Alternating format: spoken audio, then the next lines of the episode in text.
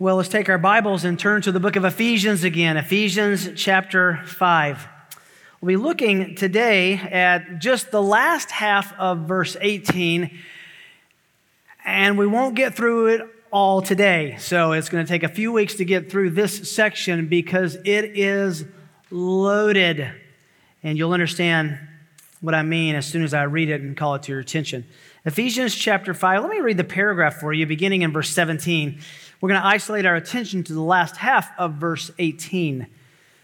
Paul writes, So then, Ephesians 5:17, do not be foolish, but understand what the will of the Lord is. And do not get drunk with wine, for that's dissipation, but be filled with the Spirit, speaking to one another in psalms and hymns and spiritual songs, singing and making melody with your heart to the Lord and always giving thanks for all things in the name of our Lord Jesus Christ to God, even the Father. And be subject to one another in the fear of Christ. Every genuine believer in the Lord Jesus Christ, those who understand and have put their faith in the gospel, has an innate compulsion to grow. Every genuine believer who came to Christ came with a pronounced attraction to him that makes us want to please him. Every genuine Christian wants to be a better and more faithful child of God.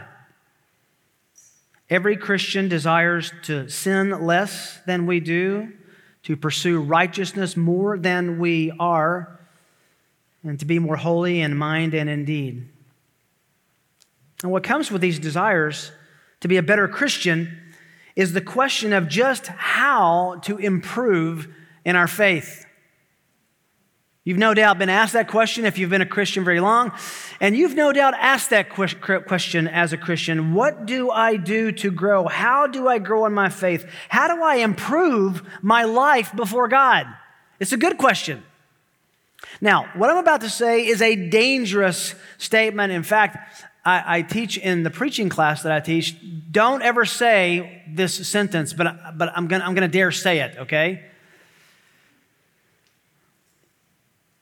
I believe there is a key to the Christian experience.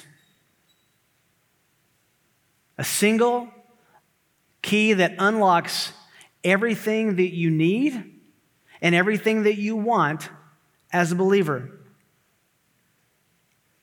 There really is a key to the Christian experience. It unlocks obedience to Christ, it unlocks contentment in any circumstance, it unlocks peace and purpose in life.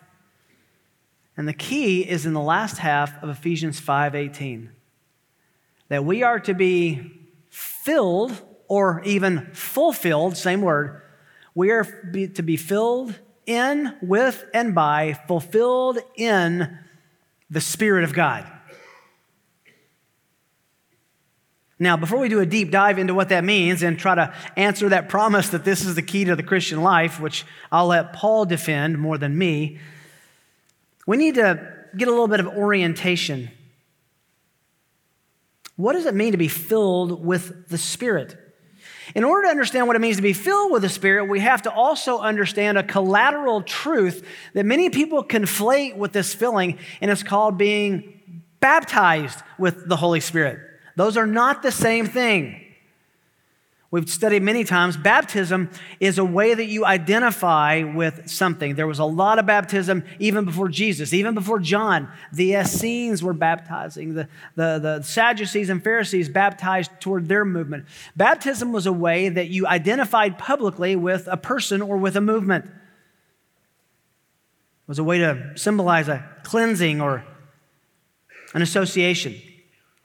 Said in a really kind of vernacular way, it was a way you joined a club. To be baptized meant to announce to everyone, I'm now associated with this thing or this movement that I'm being baptized in the name of. So John came baptizing for repentance. He was baptizing people who really wanted to deal with their sin before a holy God and be faithful Jews. He was the last Old Testament prophet, as it were.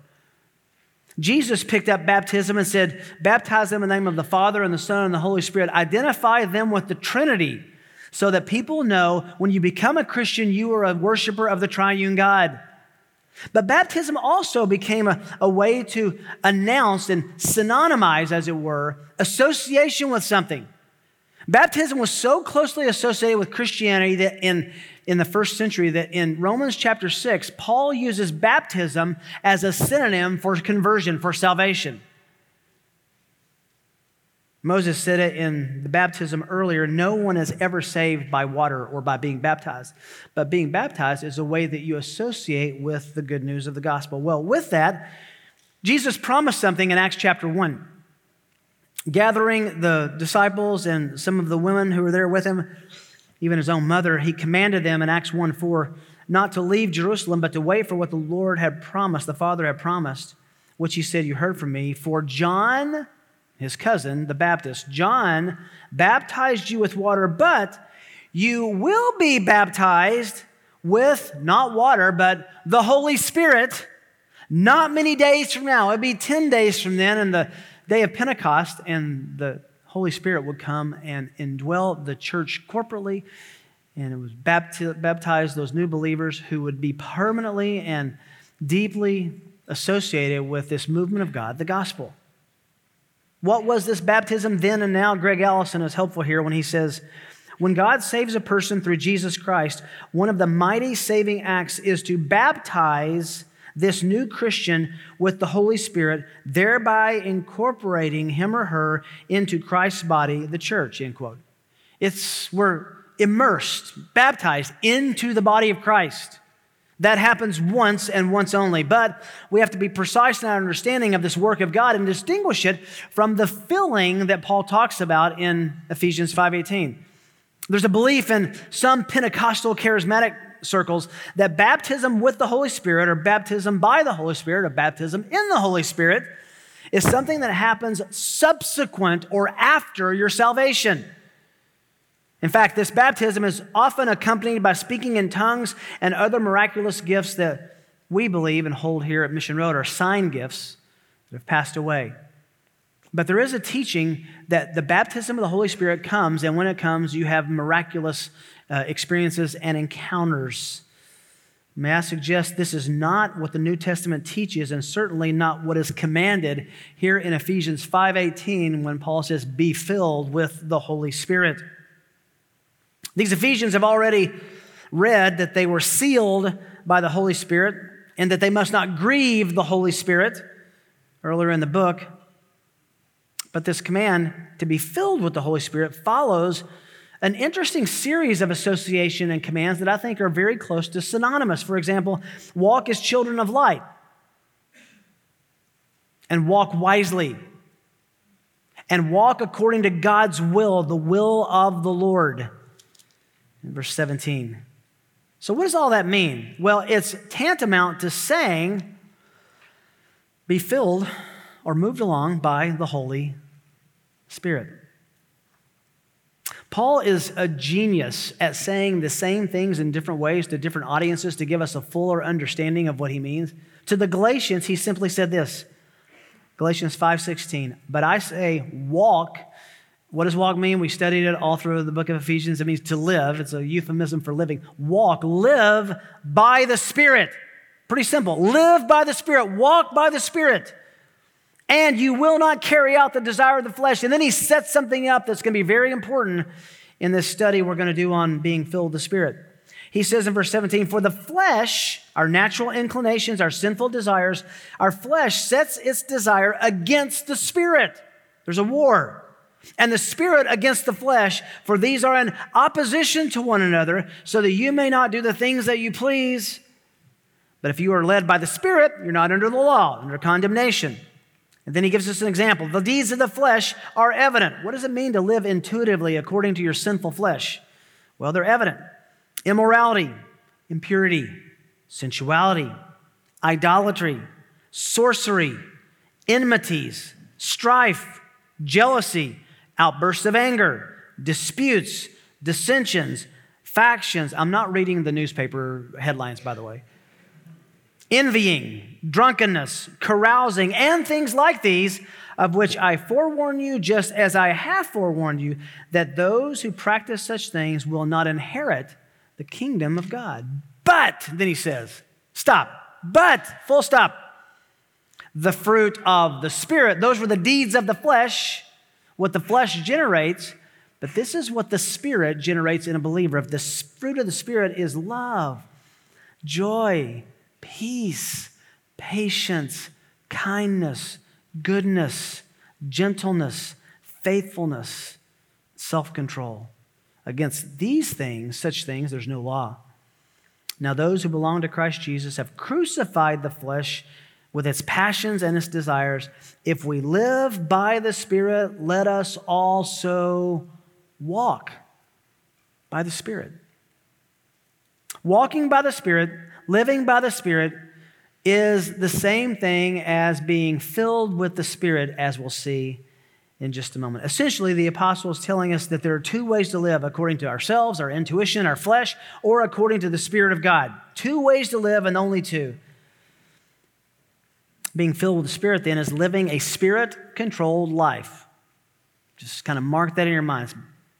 being controlled by the Spirit, influenced by Him. And over the next couple of studies, we're going to examine what a spirit controlled life is and how to pursue it. But before we get there, we have to define it. This is, this is going to lay some important groundwork for getting into the practical aspects of this in the coming weeks. So I want to show you from this text three essential parts of a spirit controlled life. Three essential parts of a spirit controlled life. The first is simply this awareness it's something you have to understand and know about awareness.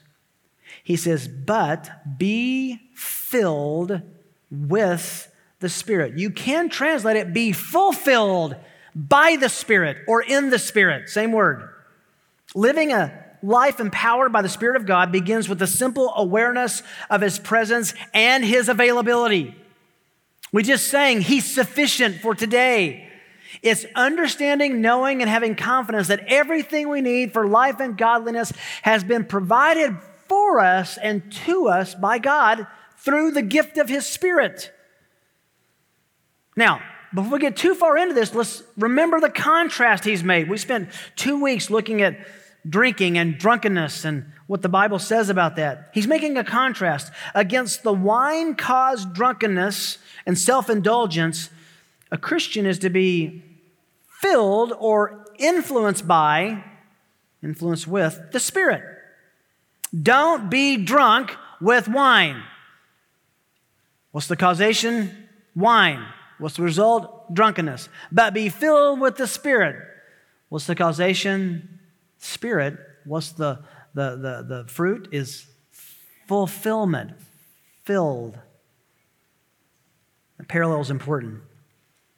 As wine can have an influential and controlling factor in a person's life, likewise, the Holy Spirit is to have that influential and controlling influence on every believer.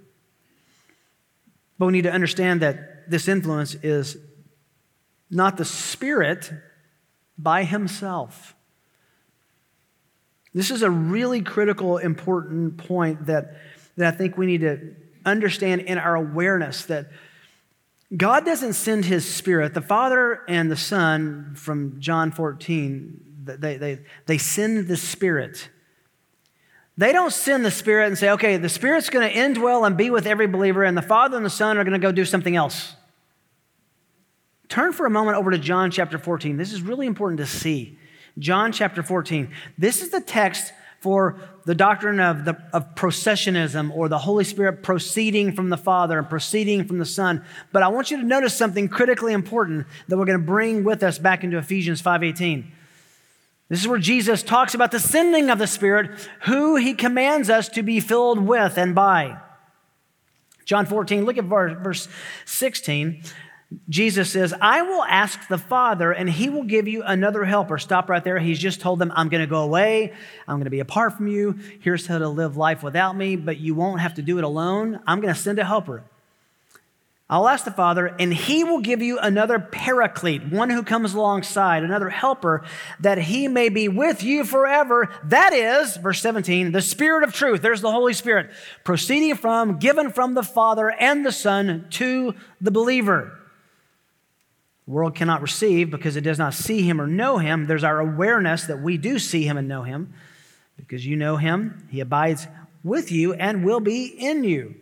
He's among you, and He's going to be in you in a more unique way beginning at Pentecost. You say, okay, great. So, case closed. Father, uh, Jesus asked the Father, send the Spirit. The Spirit sent. We have the Spirit. That's our permanent abiding relationship with God.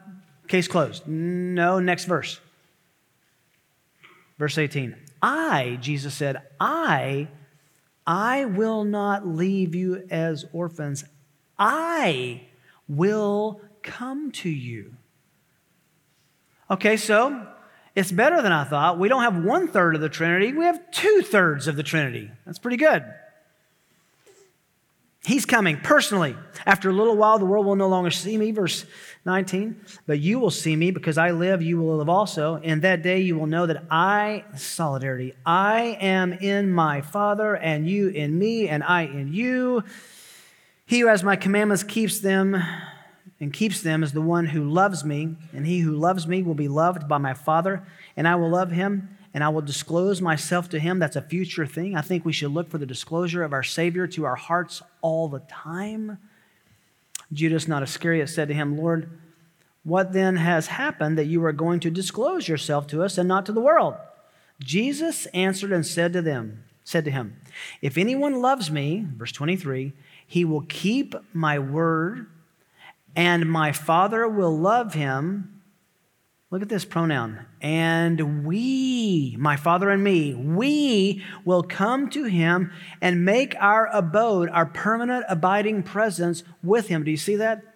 All three members of the Trinity are promised by the Lord Jesus to permanently reside with the believer. So when we say being filled with the Spirit, I want you to see, as we'll see in Ephesians in just a moment, that the Spirit is the mediating member of the Trinity that gives us the fullness of the entire Trinity who dwells with us. So to be filled with the Spirit is to be filled with God.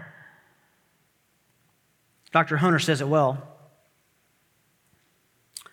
Significantly, as we have seen, it's only in this passage of Ephesians 5:18 that believers are urged, excuse me, in Ephesians 5:1, that believers are urged to be imitators of God. Remember Paul says, "Imitate God as beloved children." To be admonished, be filled with the Spirit, then, means that Paul's readers are urged to let the Spirit change them more and more into the image of God and Jesus Christ, a notion which is consistent with Pauline theology elsewhere. So, the place we begin in our study and our understanding of being filled with the Spirit is the awareness that the Spirit of God mediates our relationship with God and makes us mindful of the presence of the fullness of the Trinity, which Jesus promised would, would, would dwell with us. Now, Paul's given a lot of instruction on the Godhead and on the Trinity and on the Spirit Himself in the book of Ephesians. Let's get a running start. Ephesians 3:19. Pray that you know the love of Christ which surpasses knowledge and that you may be filled up to all the fullness of God. See that? That's our triune God. That you, I'm praying that you are filled up. That's the word plerao. We're going to see in a minute. The filling. I pray that you be filled with all the fullness of God. Filled with the Spirit, yes. But it's more than that. It's filled with the fullness of the presence of God, the influence of God. Paul's also informed us that the church is God's holy temple on the earth, that the Spirit of God is alive and working in the lives of believers in that temple, that community of faith. If you go all the way back to chapter 1, in Him, verse 13, you, after listening to the message of truth, the gospel of salvation, also having believed, you were sealed with Him with the Holy Spirit of promise Ephesians 2:18 For through him we have our access in one spirit there he is again to the Father. Through Jesus we have access to the Father through the Spirit, the Trinity again. Ephesians 2:21, in whom the whole building being fitted together is growing into a holy temple in the Lord, in whom you also are being built together into a dwelling of God in the Spirit. His work is to make us the dwelling of God corporally and the those who have the presence of God permanently abide with us individually. Verse 3, chapter 3, verse 5. In other generations was not made known as the sons of men the gospel, as it has now been revealed to his holy apostles and prophets in the Spirit. He's the revealer of the word. Ephesians 3:16. I pray that God would grant you, according to the riches of his glory, that to be strengthened with power through his Spirit in the inner man. So the Spirit of God comes to empower us. Ephesians 4:30 Do not grieve the Holy Spirit of God by whom you were sealed until the day of redemption. So, our friends at Ephesus have been instructed on the Trinity, on the work of the Son, on the work of the Father, on the work of the Spirit for now some four and a half chapters. They're filled with all the fullness of God. They're God's holy temple with the presence of God corporally and individually. So then, to be filled with His Spirit is to live according to that promise of God's constant presence, the fullness of God, the Trinity, Father, Son, and Spirit. By the way, in the next verses, we're going to come back to this a couple times. In the next verses, Paul will show us what it looks like when a believer is indeed filled with the Spirit. Remember this list just generally, okay? We'll respond with singing to God and singing to others. We'll have mutual submission and trust of one another out of reverence for Christ. We'll give thanks to the Father. Wives will respond to the leadership of their husbands. Husbands will love their wives as Christ loves the church. Fathers and mothers will, will shepherd their children well in the nurture and admonition of the Lord. Children will be obedient to their parents. Employees will honor their employers, and employers will honor their employees. I think that's what Paul's speaking of when he says walk by the Spirit. It touches every part of your life. Awareness. Are you aware that the entire fullness of God, the Trinity, Father, Son, and Spirit, has been given to us in a permanent, abiding presence.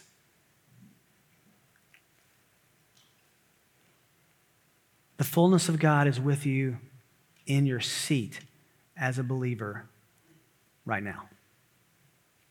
The fullness of God. Awareness.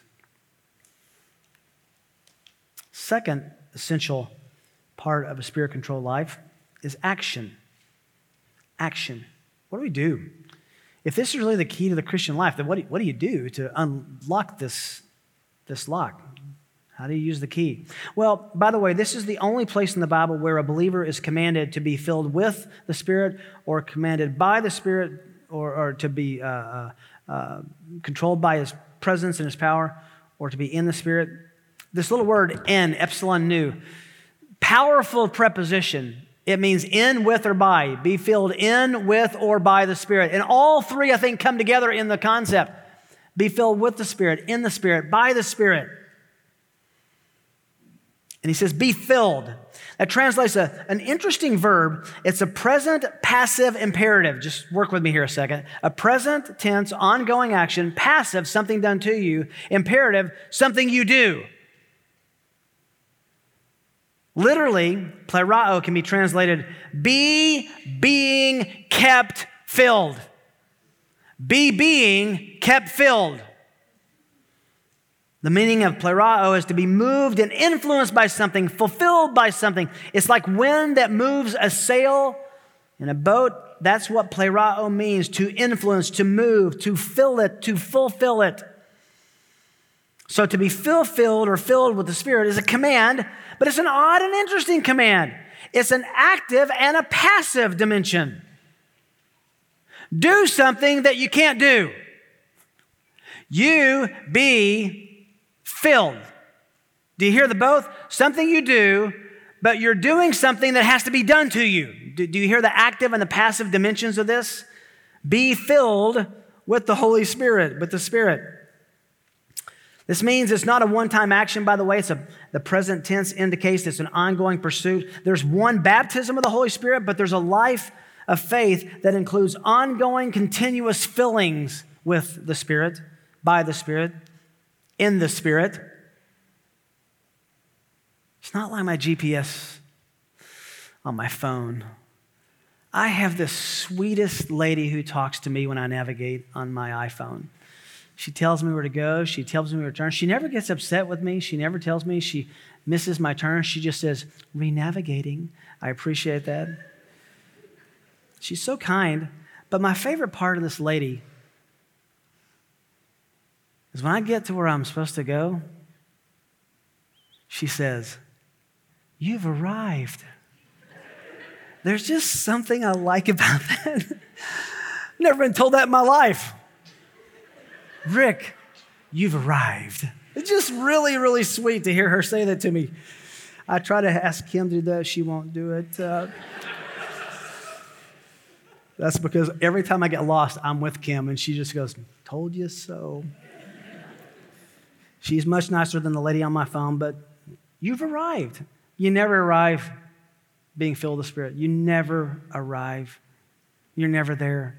It's wonderful to be filled and moved and influenced by the Spirit, but you're never one and done. You never check the box and then you're finished. Baptism is one and done. You believe, you're baptized, not filling. Also, being filled with the Holy Spirit is something we have to do, but something we cannot do, we have to have done to us. Said another way, not being filled with the Spirit would be disobedience, but we have to understand how to obey this.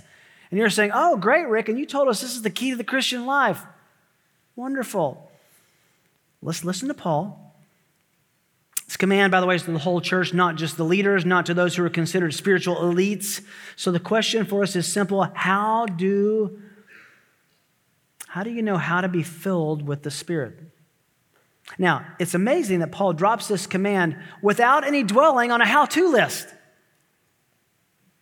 Instead, he says, This is what happens. Look at your Bibles for a second. Back to Ephesians 5. He says in verse 18, Be filled with the Spirit. Verse 19, that will cause you to speak to one another, psalms and hymns and spiritual songs, making melody in your heart to the Lord. You're giving thanks in verse 20 to the Father. You're subject to one another in the fear of Christ. In verse 22, wives will then be subject to their own husbands as to the Lord. Verse 25, husbands will love their wives as Christ loved the church Chapter 6, verse 1 Children will obey their parents. 6 4 Fathers will not provoke their children to anger, they'll raise them in the discipline and nurture of the Lord with their wives, with the mothers. Slaves, verse 5, will be obedient to their masters, that's employees to employers. And masters or employers in verse 9 will be kind and take care of their employees. Interesting list, isn't it? Turn two books over to Colossians for a moment. Colossians chapter 3.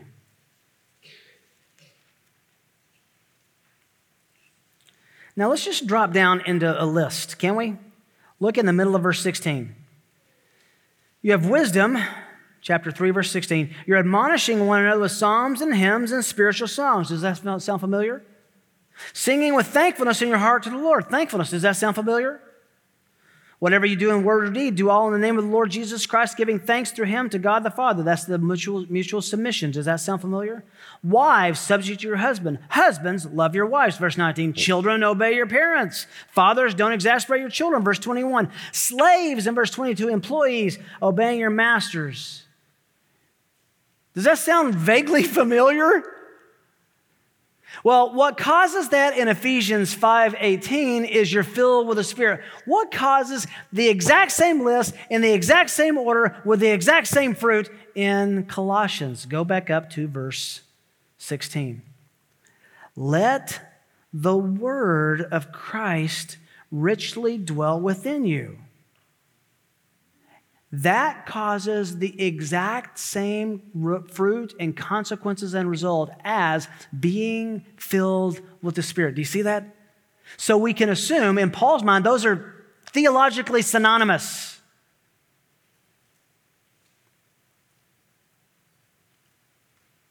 Ephesians, be filled with the Spirit. Colossians, let the word of Christ richly dwell within you. So, what does that mean practically? Well, we're going to pull the car over in the next few weeks and study that. We're going to look at Romans 8 and Galatians 5 again. There's so much that we need to understand about what it means to walk in the Spirit, walk by the Spirit, walk in step, keeping in step with the Spirit. But for now, I think it's simple to say it's as simple as letting the word of Christ richly dwell within you. There is only one place where we can find the sure, inerrant, inspired, infallible word about Christ and from Christ. It's your Bible. Yeah, this is the read your Bible again sermon. It's where we know how to obey, how to fellowship with God, how, how to interact with. It's, it's all of our instructions. So when you're moved along, influence, filled with the Spirit, is when you are in tune with, in sync with, understanding, and applying God's Word.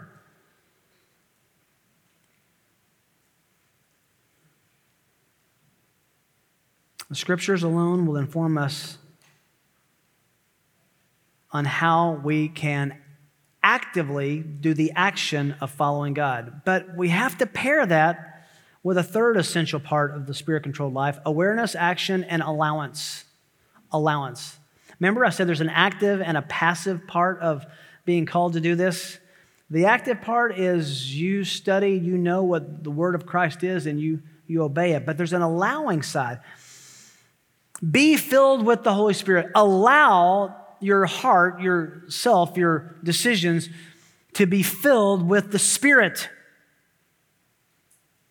Now, I, I know how that, that sounds. To those of you who know and love the, the, the sovereignty of God, you're like, what you, I'm going to allow God to do something? Like I have the power to allow God to do anything? You, well, well, you don't, but you do in regard to your will.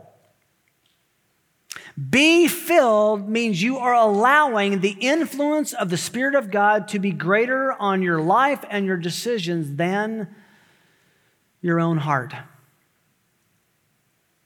You are getting out of the way so that God's will can have prevailing influence. This is not a call for a special experience that we feel. It's not rolling around in the aisles and no, being filled with the Spirit is a lifestyle to cultivate. It's a dependence on the work and the power of the Spirit of God. It's co operating. I love that word, but break it down co.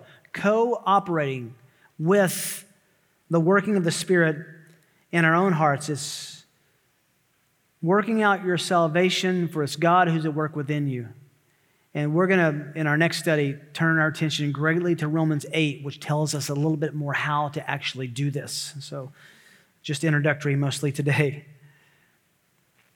We're called to be filled or to allow the Spirit of God through the Word of God to exercise prevailing control over our thoughts and decisions and actions. Let me say that again.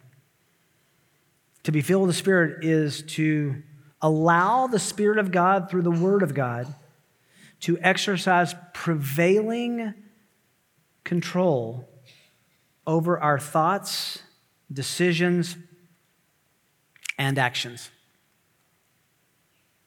Reading God's Word, studying the Bible, obeying God's Word is the means of allowing His influence to move us, to change us, to motivate us, to convict us, and to help us and to keep us. Now, Paul's going to come back to this priority in Ephesians 6 17 when he says that the sword of the Spirit is what? The Word of God. So he actually pairs those two together, and we'll get there in chapter 6, verse 18 in spiritual warfare. The sword of the Spirit is the Word of God. So we must arm ourselves with the sword of the Spirit so the Spirit can fill us, control us in our daily battle against sin and the spiritual forces that come against us. But please be mindful of this. Simply knowing Bible stuff and stuff about the Bible is not letting the Word dwell in you richly. It's knowing God's Word well enough that it influences your feelings, it influences your decisions. It comes to bear in the moments of decision all throughout the day. It, it, lives with you, it dwells with you. Let the word of Christ richly live in, dwell in, take up permanent residence in you. Listen, your quiet time is not something you do in the morning or at lunch or at night and you check that box and you think, God's pleased with me, I'm going to move on with life. No, it's to feed our souls so that we're thinking biblically. We'll study that a little bit more in the next study of this passage. It's not just knowing, it's dwelling in, it's caring about. Can I just encourage you? If you will choose to be influenced and filled with the Spirit, there's hope for anyone with spiritual instability. Look, I'm not silly, I understand. There are some people struggling spiritually today in this room. There's hope for any besetting sin.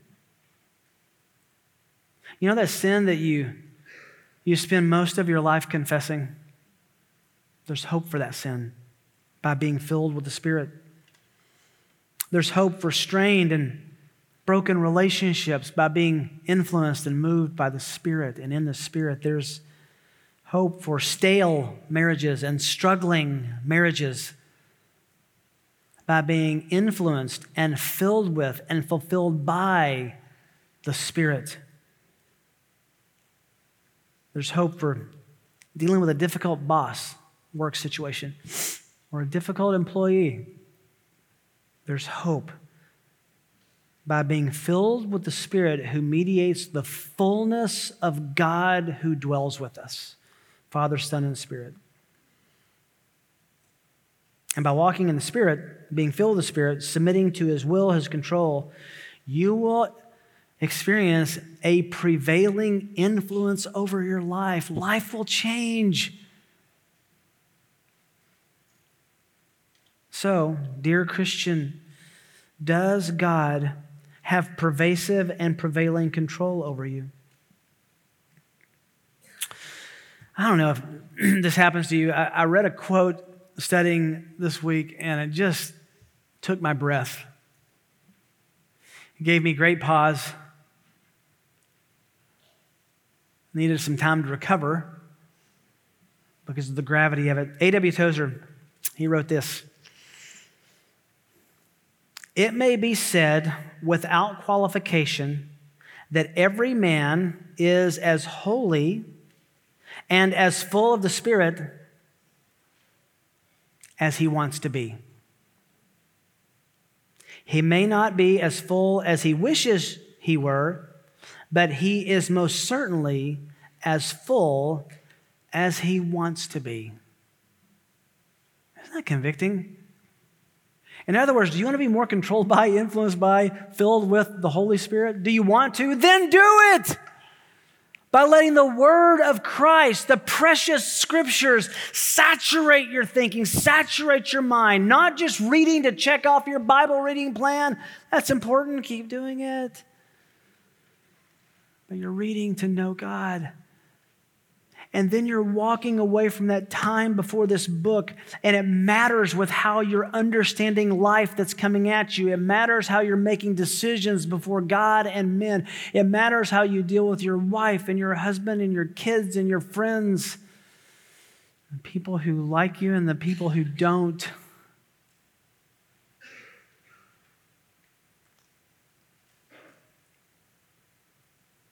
Plerao sheet, sail. The wind catches the sail, moves the boat.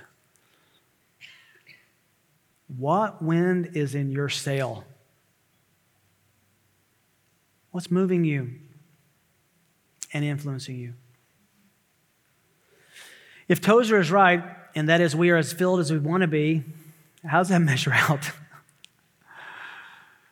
Can we increase the volume on our passionate pursuit? Now, if, if you're wise, and I know you are, you would say, Well, I need a little bit more instruction on that. I don't have time today, so we're going to do it at, least one more time, okay? At least one more time of attention to being filled with the Spirit. I, I'm not lying. I think it's the key of the Christian life. How can it not be? Being controlled by God. Isn't that the key to the Christian life? How can you practically do it? And what we're going to add in our next study is how can you help each other do that?